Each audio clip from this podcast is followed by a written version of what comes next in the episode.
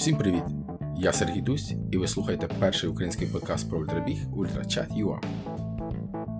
В 38-му епізоді побалакаємо з Михайлом Майстренком про нього та про Спартатлон. Спартатлон це сучасна інтерпретація маршруту від Афін до Спарти, який пробіг професійний месенджер Фітіпід у 490 році до нашої ери. Принаймні, якщо вірити словам давньогрецького історика Геродота. Шлях в близько 230 км Фідіпід пробіг за 36 годин. Сучасний спартатлон трішки інший, дистанція довша, десь 246 км. Маршрут теж більш за все не той, що біг месенджер, а ось ліміт 36 годин. Той самий. Рейс був заснований у 1983 році британцем Джоном Фоденом, командиром королівських е, військово-повітряних сил. Навіть зараз, майже 40 років після заснування, Спартатлон залишається нішовим, некомерційно розкрученим ультрастартом. Першим українцем, хто пробіг Спартатлон, став Ігор Гуцуляк. У нього, до речі, два фініші рейсу від Афін до Спарти. Ігор вже був нашим гостем. Слухайте епізод номер 33 Михайло же став лише другим українцем в історії, який зміг фінішувати цей складний старт. 25 вересня 2021 року Михайло фінішував Спартатлон із часом 35 годин та 3 хвилини. А тепер до чату з Михайлом.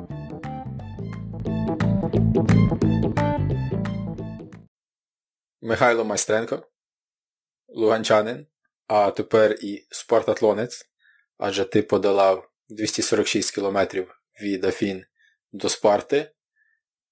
Вітаю тебе в чат ЮА. Дякую. Е, Михайло, як себе почуваєш? Почуваю більш-менш окей, більш-менш нормально. А як е, як твій емоційний старт? Адже я так розумію, е, ти ти мріяв пробігти цей рейс.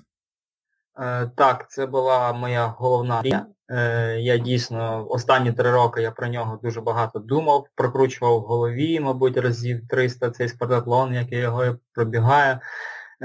Ну, Я цим жив і готувався. Тобто всі ці старти, які були протягом трьох років, це я ніби таке тренування, тестування перед цим головним забігом.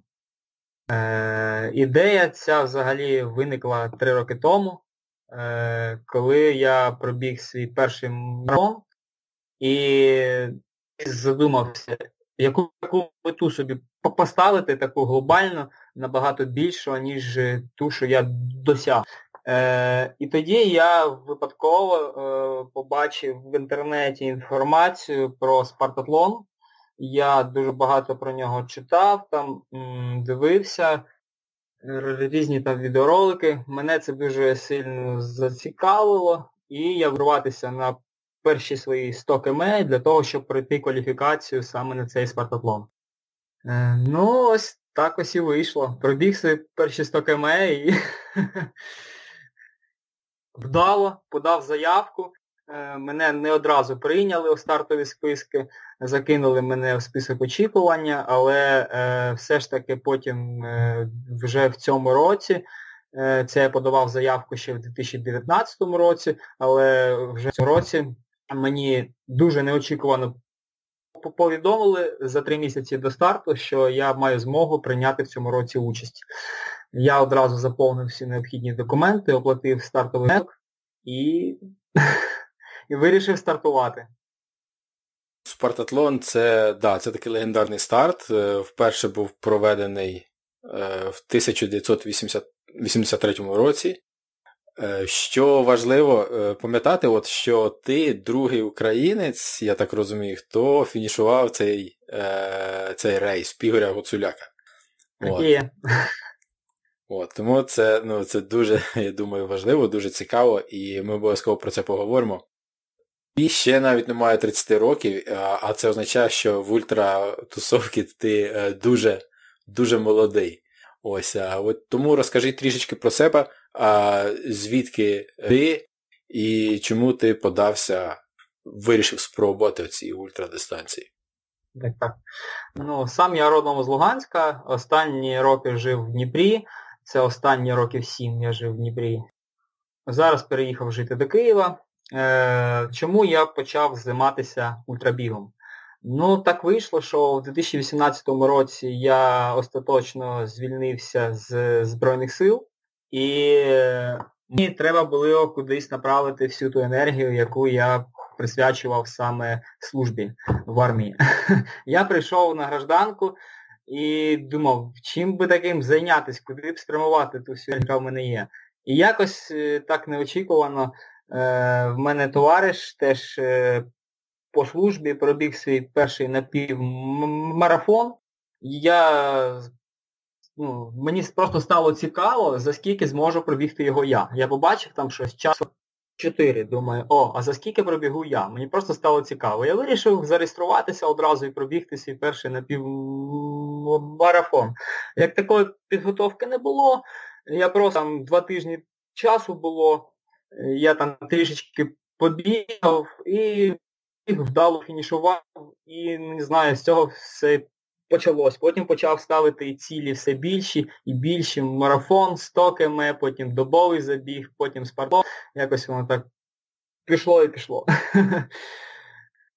Окей, слухай, а ось е, коли ти фінішував свій перший марафон, які в тебе відчуття було? Ти ти казав, о, легко, давай спробую ще ще щось довше. Чи ти сказав, чи ти відчував, що тобі було важко, але ну, тобі зацікавило, що ж там далі?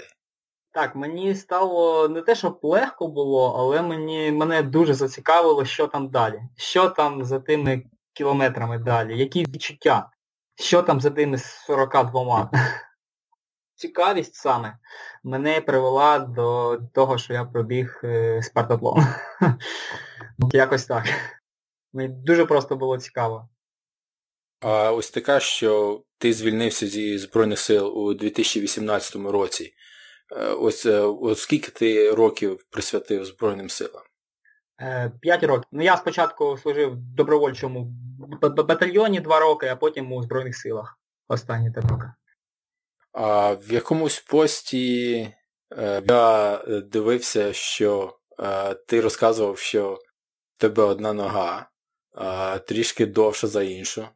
Ну, як так трішки? і є. На 3 сантиметри, це не трішки. На, на 3 сантиметри, так, так і є. Одна нога довша, одна а, можеш коротша. Це в мене було. Е, Ну, в 2014 році е, при виконанні службових обов'язків потрапили в засідку під аеропортом. А, Біля Донецького аеропорту? Так, так.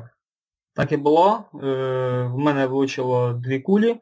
Одна куля роздробила мені ключицю, зараз в мене її немає правої ключиці. Е, друга куля влучила в ногу.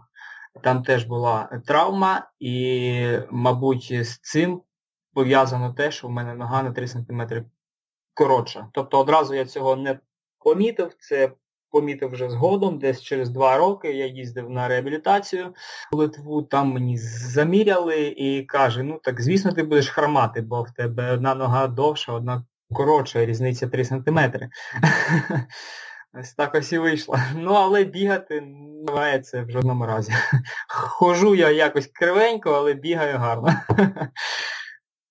Це, мабуть, ем, серйозна така ну, це не мабуть, це дуже серйозна подія була. А ти ти довго відновлювався? Е, Так, відновлювався довго, мабуть, роки два десь. Е, ну, з рукою так е, ноги то більш-менш нормально, а от рукою я відновлював дуже довго. Рухи руки повністю відновились десь через два роки. Окей. Це ми це ми коротко про тебе. До речі, ти а ти займався е, яким-небудь спортом е, в школі е, чи в дитинстві? Так, я коли жив в Луганську, то в дитинстві займався боксом близько 10 років. Ну, тобто майже все життя, яке я там жив, починаючи з е, 7 років я пішов на ну, у секцію боксу, але потім я десь 2 роки не займався, потім знову почав займатися. Ну, загалом років 10 десь в мене вийшло. Добре, добре. Ти ти з Луганська, потім ти пожив в Дніпрі, тепер ти ти в Києві, а по відчуттям, де де твій дім? Е, Де мій дім по відчуттях? Ну мені в Києві добре, комфортно, але я відчуваю, що Київ все ж таки, мабуть, не те місце, де от хотілося б жити. Більше дивлюся на Західну Україну все-таки. Західні регіони розглядаємо. Але в Києві тут ну, зручно жити. Якось так. Все рівно, коли от жив у Дніпрі, то постійно їздив у Київ, мабуть, разів там 10 на рік ти їздиш постійно. Тут якісь заходи проходять. Тому жити тут в Києві це зручно. Нікуди не треба їздити.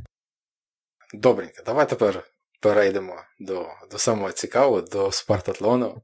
Виходить так, я розумію, що те, ти дуже, можна сказати, пізно знав, що ти таки 100% приймаєш е, участь. Е, тобто ти кажеш за три місяці, да? І я так розумію, можливо, тебе до цього що надії не дуже було високої, що ти будеш мати участь в цьому році. Я взагалі не планував в цьому році е, брати вже якісь старти. У мене так склалося, там е, сімейні обставини. В общем, я думав на таких стартів не брати. І я бігав ну, дуже-дуже мало. Так, для себе 25, максимум 30 км на тиждень. тиждень на тиждень, да. Тобто ну десь 100-110 на місяць виходило. І тут бац, і кажуть, що е, ну, пропонують поїхати на спартатлон. Але я погодився одразу, навіть і не задумувався, тому що це моя мрія, і як би там не було, я знав, що на больових своїх якостях за рахунок великого бажання я все ж таки це зможу зробити. І так і сталося. Тобто я е, не став вже збільшувати об'єми сильно, так, трішечки додав, тому що я розумів, що це може бути ще гірше, якщо я різко збільшу перед стартом. Тому я так плавно йшов, там, у мене там 120, там 130 е, кілометрів в місяць. Якось так, ну, єдине виключення, це в мене був добовий забіг. Я його теж взяв виключно як в якості підготовки до спартатлону. Е, я за два тижні вирішив його бігти без підготовки. Просто вийшов, 180 там 1,7 в мене вийшло, я зробив, жара була дуже сильно. 34 е, в день було в тіні градусів, ну дуже було жарко.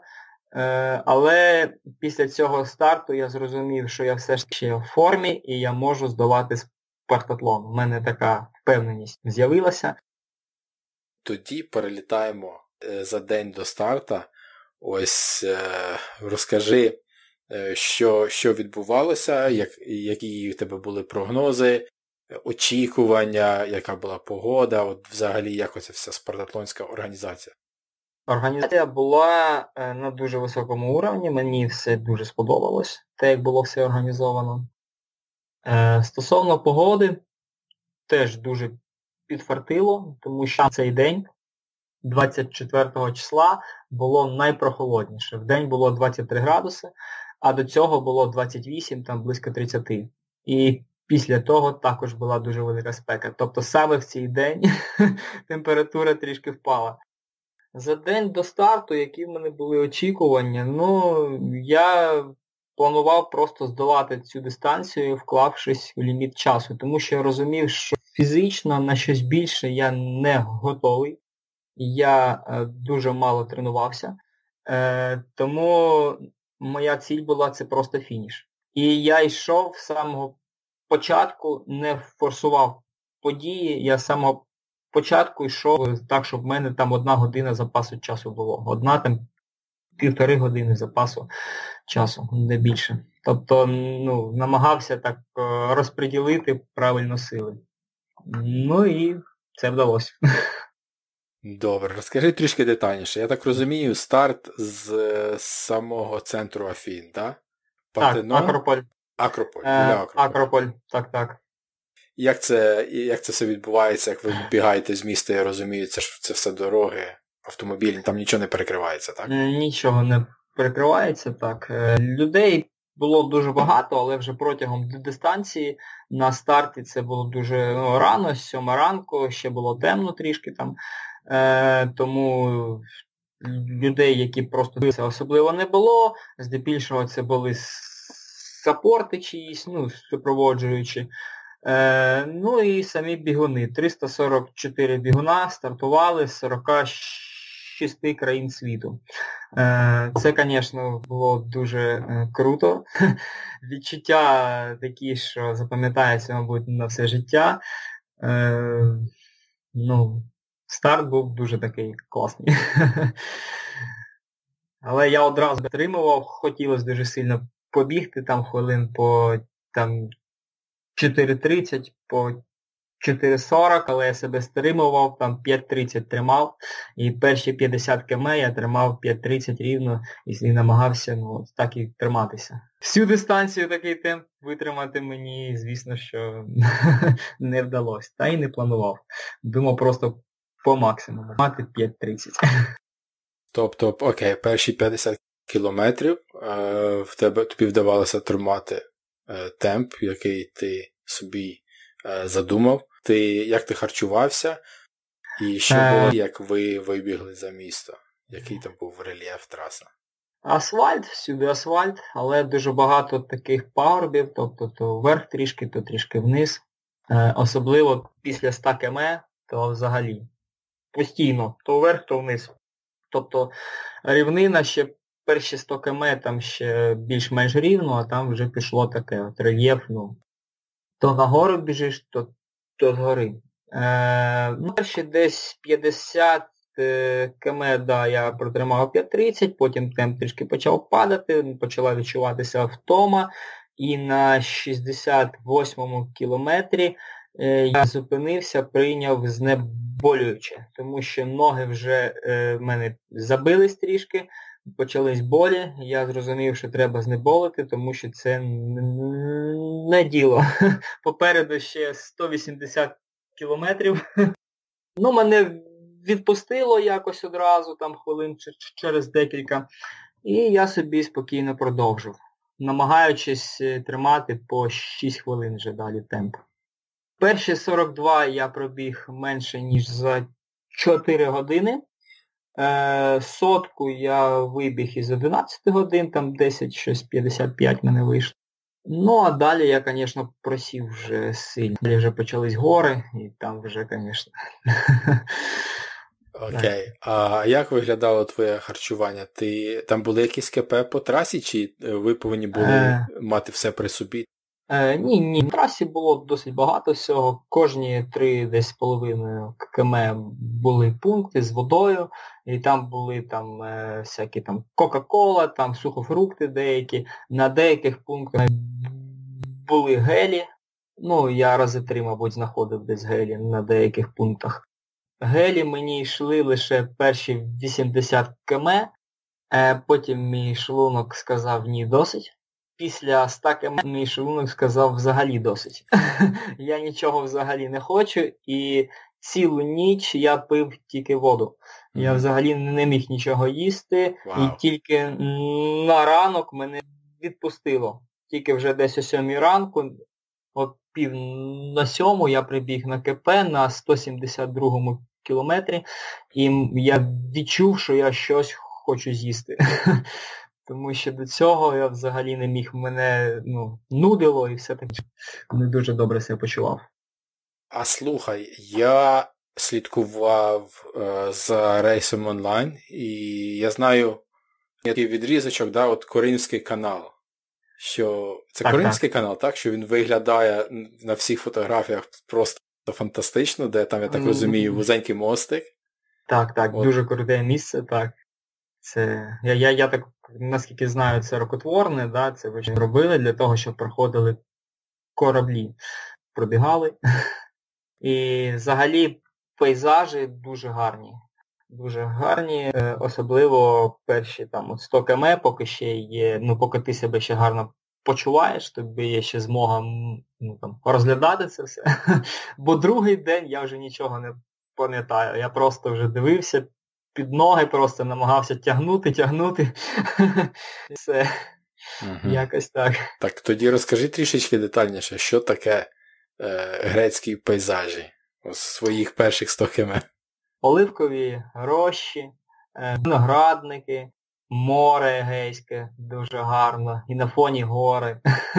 ну, Дуже красиво. Ну так всюди гірська така місцевість і дуже-дуже це все гарно виглядало. Мені пейзажі дуже сподобались. Слухай, а ось ти ж біжиш, я так розумію, по тій самій стороні, де їдуть автомобілі, чи що на зустріч тобі їдуть? Там якось ну, безпечно, чи як воно це все відбувається? Е, В нас стався там випадок, одну дівчину збив автомобіль. Тобто вона не змогла продовжити біг, е, зійшла з дистанції, тому що її збив автомобіль. Ну ніби все добре, але травму вона отримала, я так розумію, до серйозно, що вимушена була зійти. Тому небезпека все ж таки була певна, але е, дуже багато було поліцейських, які е, дуже гарно виконували свою роботу все ж таки. На кожному перехресті стояли поліцейські, перекривали рух, коли хтось біг.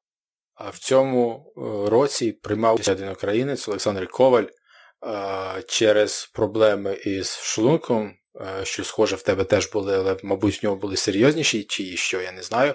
Але він зійшов, на, зупинився на 106 му кілометрі.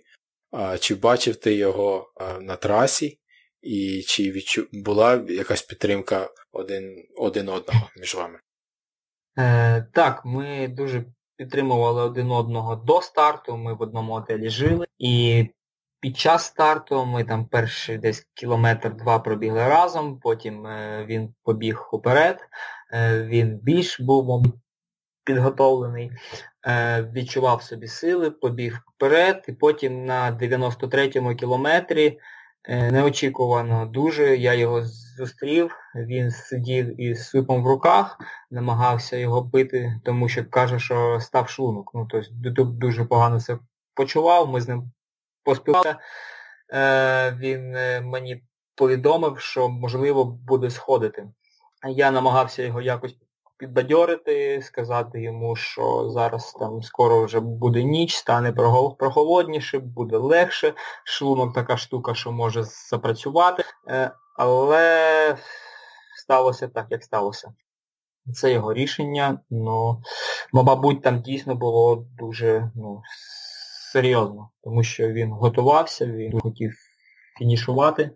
Ось так от сталося, трішечки прикро. Але я все рівно біг, коли всю дистанцію, я не знав, що він зійшов. Я все рівно кожен раз, коли м десь там вже ближче до 200 кілометрів якось озирався, з надією побачити його позаду і щоб ми далі побігли разом.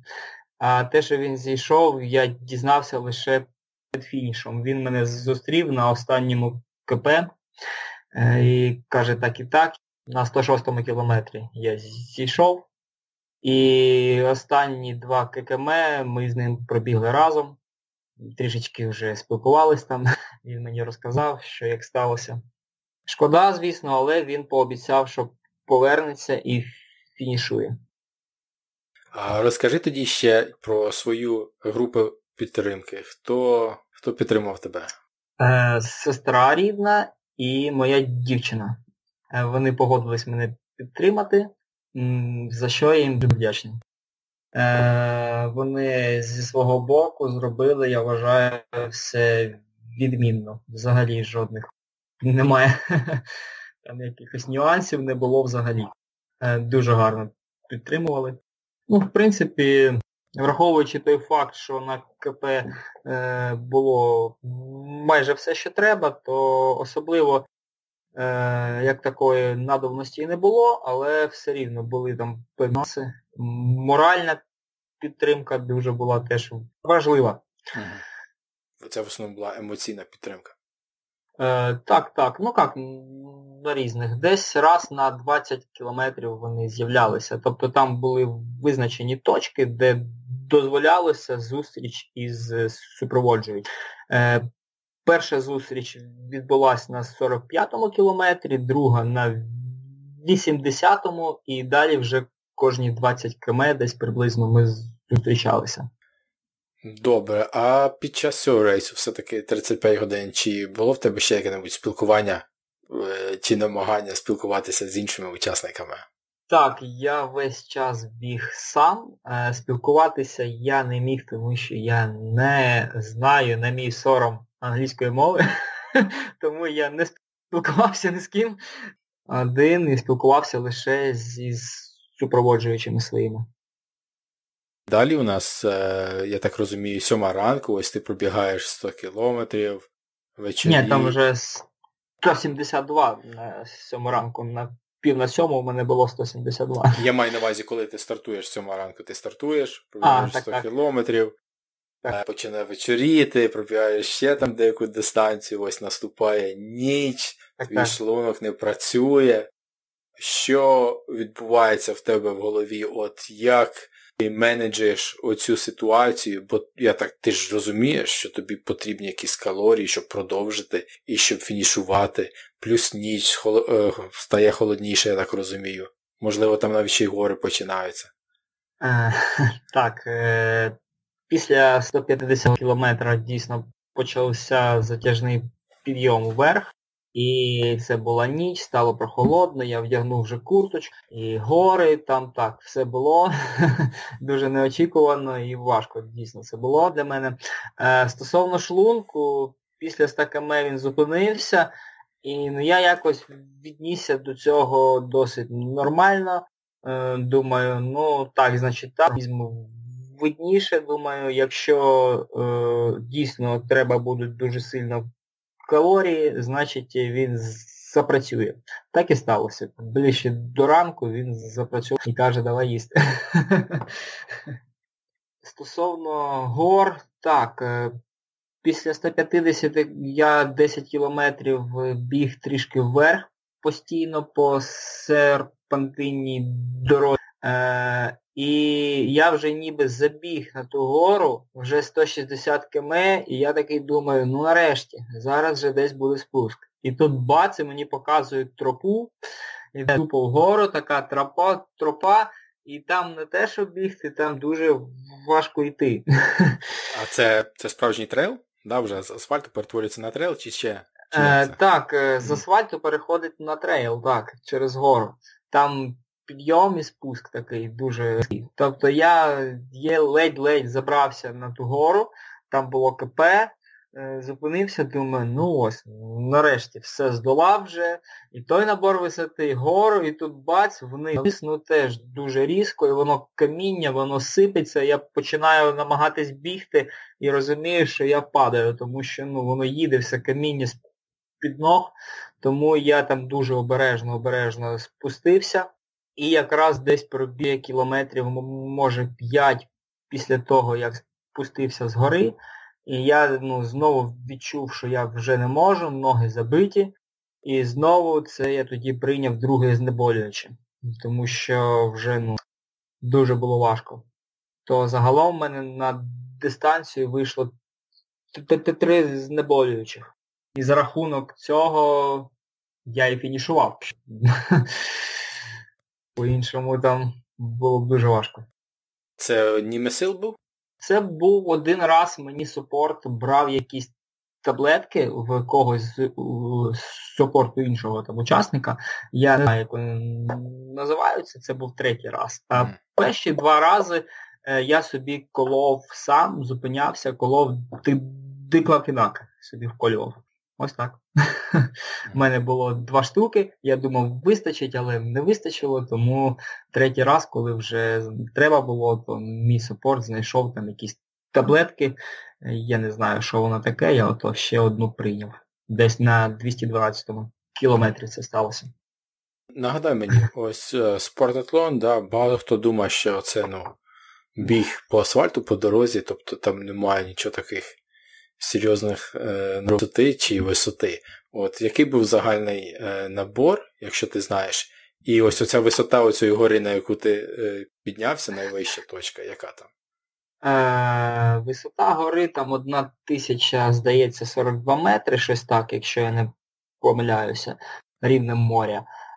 Загальний набор, е, я спілкувався з Ігорем Гоцуляком, який біг е, цей старт, він казав, що близько трьох тисяч в нього виходило. Просто годинник зупинився після 12 годин, його на більше не вистачає. Е, я пробіг 107,5 кілометрів на цей час. І тому сказати, який загальний набір в мене вийшов на цій дистанції, я точно не можу. Вау, слухай, так це класний, цікавий фактор. Якщо тебе годинник зупинився, а спартатлон, він знаменитий там, що там ну, дуже жорсткі ліміти бігові, е, коли зупиняють учасників. От ти знав, наскільки попереду ліміту ти, і наскільки це якби ну, ментально впливало на на твій стан, як ти біжиш? Е, Там просто на кожному КП, кожні 3,5 кілометри, е, розписано, коли КП закривають, і скільки, ну, я е, просто запитував, скільки зараз часу, і я бачив, коли КП закривається, і я намагався зберігати закриття КП одну годину. І старався і намагався так і бігти, щоб зберігаючи цей запас там в одну годину. Е, Але потім вже десь вночі мені віддали мій годину, підзарядили, і я вже орієнтувався, я її вже не включав, я просто ну, час, щоб бачити, скільки часу. Я бачив там, скільки дається часу від КП до КП і намагався по годиннику просто вкладатися в цей час. Цікаво, що ти сказав, що КП кожні 3,5 кілометри. Я не знав цього. Тож, тобто там було ну, доволі багато КП, і можна було нажати, я так розумію, тоді за кількість води, яку ти з собою несеш, так?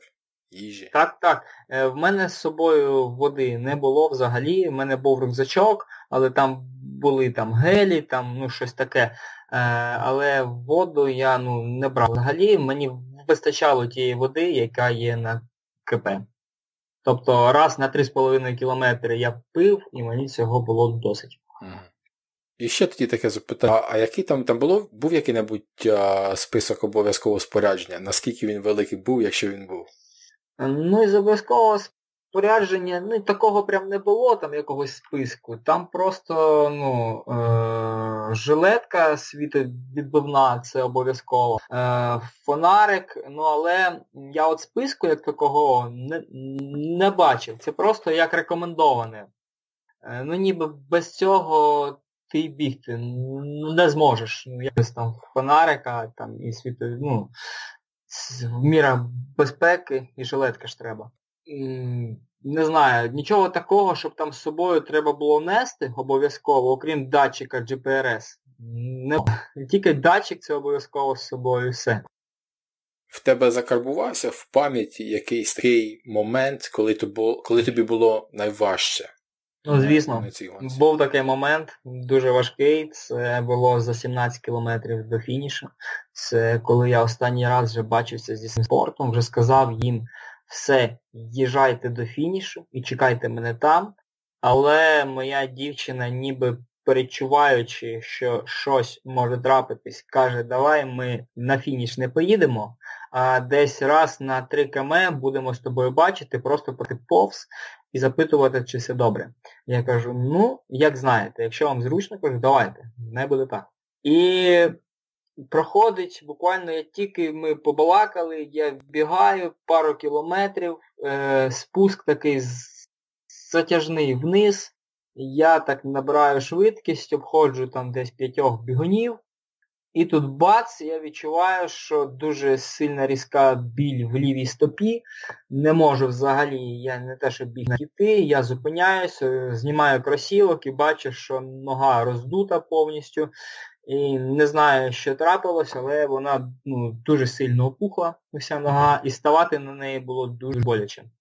До КП е, найближчого десь 3 км було. Я якось кульгав до найближчого КП, пояснив їм, в чому справа.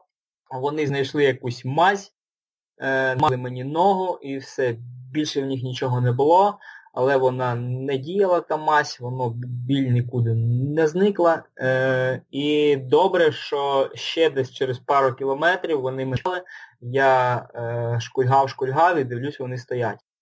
Е, Я їм кажу знеболююче. Вони мені надали знеболююче, і воно мене врятувало. Тобто трішечки мене відпустило, я зміг бігти і дотягнув до фінішу. Якби не це знеболююче, то ну, я, звісно, фінішував би, але втратив би, мабуть, хвилин би 40 ще. Це точно. Ти вивихнув, так? Якось так став зі. Мабуть, це був так. Я точно не можу сказати. Зараз ще нога і досі опухша, але вже ну, трішечки не так, але все рівно ще опухоль є. Фух, нічого собі. Так, так. Зрозуміло. Добре. А якщо подумати у відсот... відсотках, да, ось ти міг би прикинути, скільки ти йшов відсотків, скільки ти біг? Перші 100 км були лише короткочасні, там декілька зупинок, їх було, можливо, три там десь е, там на пару хвилин.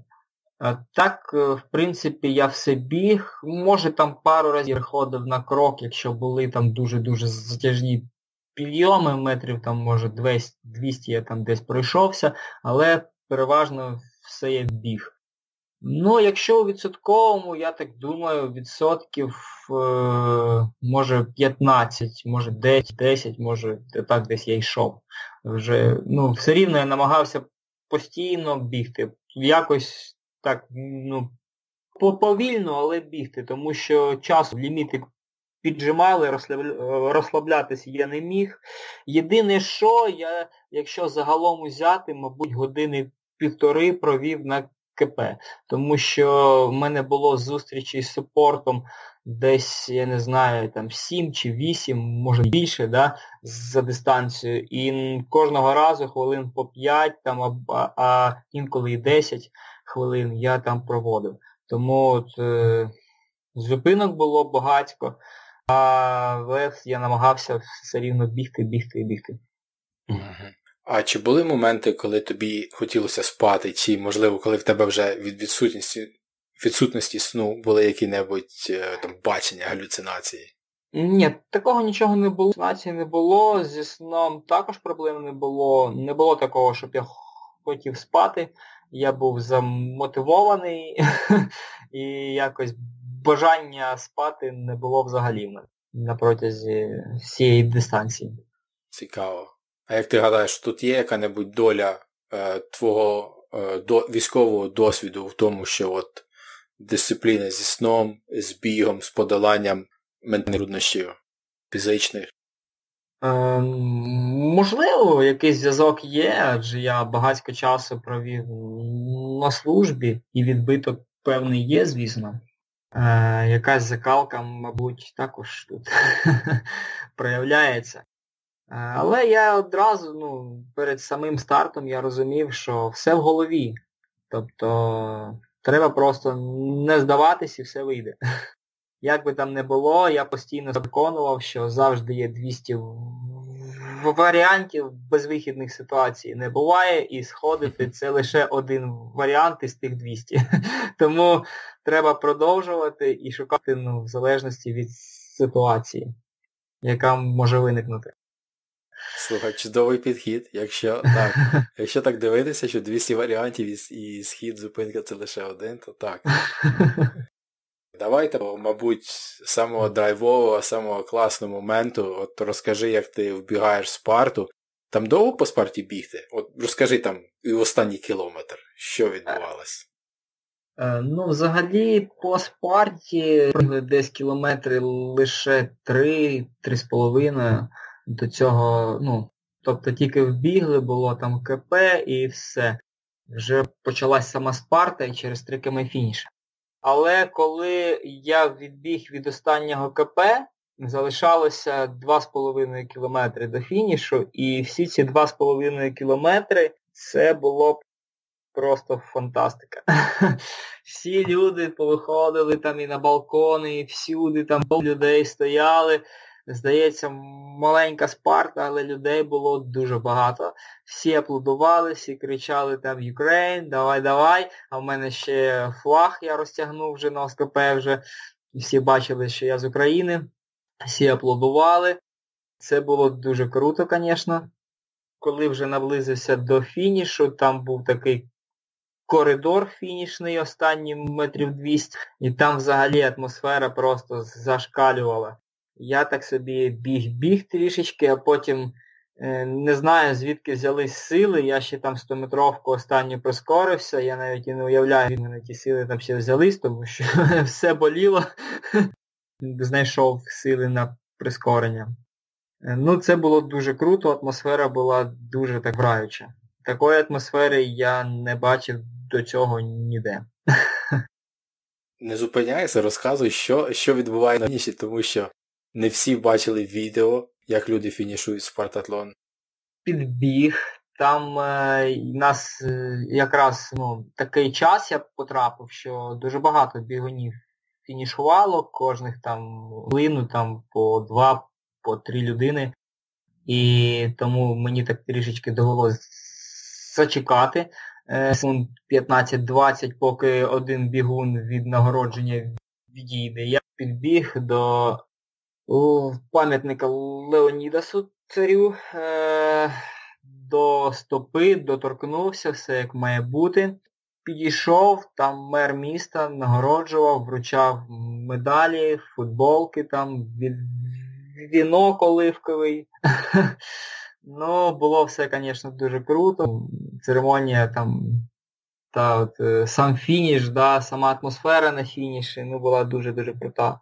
Але потім буквально якось ще посміхався там поначалу, але як тільки от е, я відійшов, тільки я отримав свою медаль, е, відійшов трішки в сторону, мені якось нічого не хотілося взагалі, мені просто хотілося скинути з себе і плюхнутися кудись в море, щоб мене ніхто не трогав, ніхто не підходив до мене просто.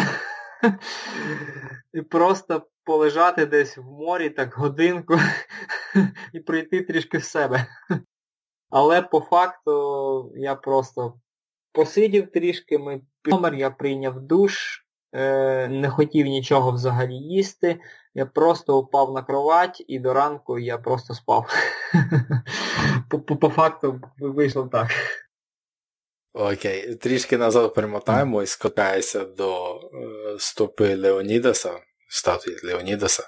Та в цей момент от, можеш згадати, ось що відбувається в тебе в голові, ти як людина сягла своєї мрії пробігти і фінішувати спартатлон. Це відбулося. Ну, я був дуже щасливий, у мене були сльози на очах. Е, Я просто був ну, неймовірні такі відчуття, просто щастя. Це я це зробив і от нарешті я зараз тут. Якось так. Ну, я, мабуть, ще не зовсім усвідомив. Це відбулося, це сталося і треба вже ставити нову якусь мрію. Поки що в мене такої глобальної мрії немає. Є цілі, багато цілей, але от мрії такої великої поки що немає. На наступний день е, там організатори ще щось готували, так? Ні, на наступний день нічого не було, наступний mm. день був вільний, це вже е, 27-го, через день було церемонія нагородження mm. ввечері. Було все, звісно, дуже круто. Е, Церемонія сама нагородження, ну, дуже класна організація взагалі була.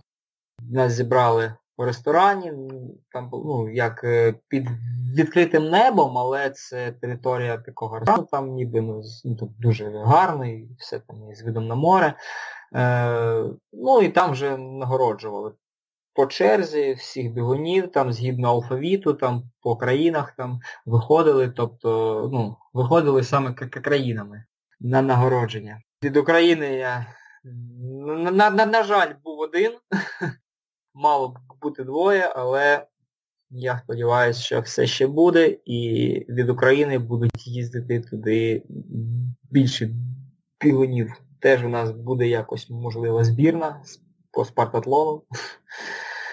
Як це в інших країнах європейських, таких і Англія, і Німеччина, і Франція, там дуже круто, звісно. Там вони прям виходять, їх там е, чоловік по 15-20 приїжджає. Ну, дуже так, так набагато цікавіше. Клас. Мрію наступну ти поки що ще чекаєш, ще ще думаєш. Чудово. Насолоджуйся цим моментом зараз. Клас. Я, знаєш, я хотів тебе запитати, ось ти вже пробіг декілька ультрамарафонів, складних, довгий час на ногах. Ось чому? Ти знаєш, чому ти це робиш? Який в тебе драйв? Ну, я отримую неймовірне задоволення від того, що я е, подолав е, дистанцію, яку запланував. Це було там важко, але все-таки я це зробив. І в мене залишаються емоції дуже гарні, приємні після цього. Ну, за якимось, мабуть, я не знаю, адреналіном якимось. Але це хочеться робити ще і ще. Тобто, як тільки ти досягаєш цілі, тобі хочеться ще і ще. У мене е, не дуже мені цікаво зараз бігти там 42 км да, або 100 км, тому що я це вже бігав декілька разів, я вже знаю, що це як. Мені от цікаво спробувати себе в чомусь більшому, там, де мене ще не було. Там от 300, е, наприклад, пробігти, да, е, за границі своєї там ну, свого уявлення, да, щоб зрозуміти, а як там, а які відчуття. Тому, можливо, колись буде в мене і дводобовий забіг, і більше. А коли, не знаю. Добре. Михайло, дякую тобі за твій час, за цікаву розповідь. Дякую тобі, Сергій, за запитання. Дуже цікаві. Дякую, дуже було приємно поспілкуватися. Що міг е- розказати, що знав, так сказати. Я, в принципі, все розказав стосовно цього старту. Тому єдине в мене побажання, е, щоб дійсно на наступні роки набагато більше людей приїздило на той старт, щоб ми їхали організовано там своєю якоюсь там групою від нашої країни. Я сподіваюся, що це буде. Супер. Хоч ти й не дуже балакучий, все-таки дещо ми з тебе витягнули. Це є таке.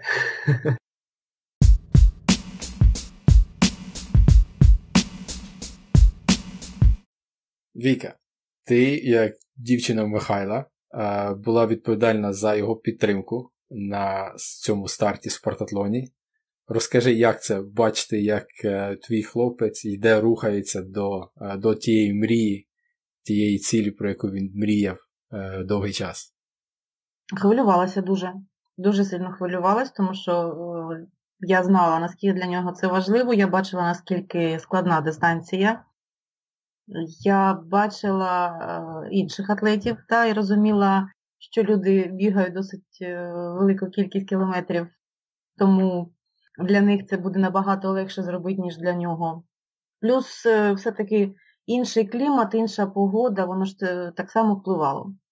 І, ну, скажімо так, я намагалась не думати про те, фінішує чи не фінішує. Тобто я намагалась бути в моменті тут і зараз. Так як це йде траса йде по дорозі автомобільній, то у вас була можливість бачити його дуже часто. От е, ти помічала, як змінювався його фізичний і ментальний стан по дистанції? Чи він тримався більш-менш рівномірно? Ні. Він тримався рівномірно, ну, можливо, десь кілометрів 80 від сили, а потім вже, як ото кажуть, включилось друге дихання, чи я не знаю це як назвати. Хоча, знову таки сказати, що ми мали змогу спостерігати його весь час навряд чи, е, перші 50-60 кілометрів ми пробували його е, супроводжувати саме машиною. Але враховуючи той факт, що знову таки дорога незнайома, враховуючи той факт, е, що часу було навіть для того, щоб пересуватися машиною не так вже багато, намагалися робити так, щоб просто чекати його на наступній точці а не споглядати, як він пересувається між ними. Тому що його нам на, наша допомога була їм потрібна саме там. Добре. Тоді перенесемося на наступний день, вже коли він пробіг день і всю ніч. Він е, Михайло згадав момент е, за 17 кілометрів до фінішу, коли він сказав все їдьте на фініш. Але ви вирішили все-таки його побачити через декілька кілометрів. І тут трапилася його пригода з ногою. От е, розкажи, от Чому ви вирішили таки не їхати на фініш, а зустріти його трішки далі по трасі? Інтуїція. Просто інтуїція. Ну, от щось підказало, що краще поспостерігати, бо може бути все, що завгодно, буде спокійніше, якщо будеш бачити його перед своїми очима. Ну, як виявилось, інтуїція була права. Розкажи, що ти що ви відчували, коли ви бачили от на цьому цей наступний момент коли він чкути лягає по дорозі е, в напрямку до вас? Ну, особисто я дуже розгубилася. Дуже розгубилася, злякалася, розривілася. Тому що, якщо чесно, я не знала, що якщо він не зможе добіжати, наскільки для нього це буде травматично. Але він все-таки зміг. Я дуже ним пишаюся. Це супер. Прошу вибачення. Він молодець. І я так розумію, ви потім зустрілися ще й на фініші. На фініші. М, Чекала, раділа, плакала, пишалася. Ну і найголовніше, що це, е, як принаймні, мої відчуття, я просто була рада. Я з тих людей, для яких мрія досить важлива. Ну, скажімо так, у мене бувають такі моменти, там, коли вуличні музиканти чи ще там щось, е, люди стоять і, наприклад, є там напис, що на мрію, я віддам все, що у мене є. Тому що це єдине, заради чого, в принципі, важливо жити. Це здійснювати свої мрії. А враховуючи, що це саме його захоплення біг, да, і враховуючи, що йому хотілося подолати саме цю дистанцію, от відчуття для того, що це для нього на, на першому першому місці було досить сильне. І тому, коли він фінішував, було величезне полегшення, величезна радість і от думка нарешті. Супер. Дякую. Це все. Прошу.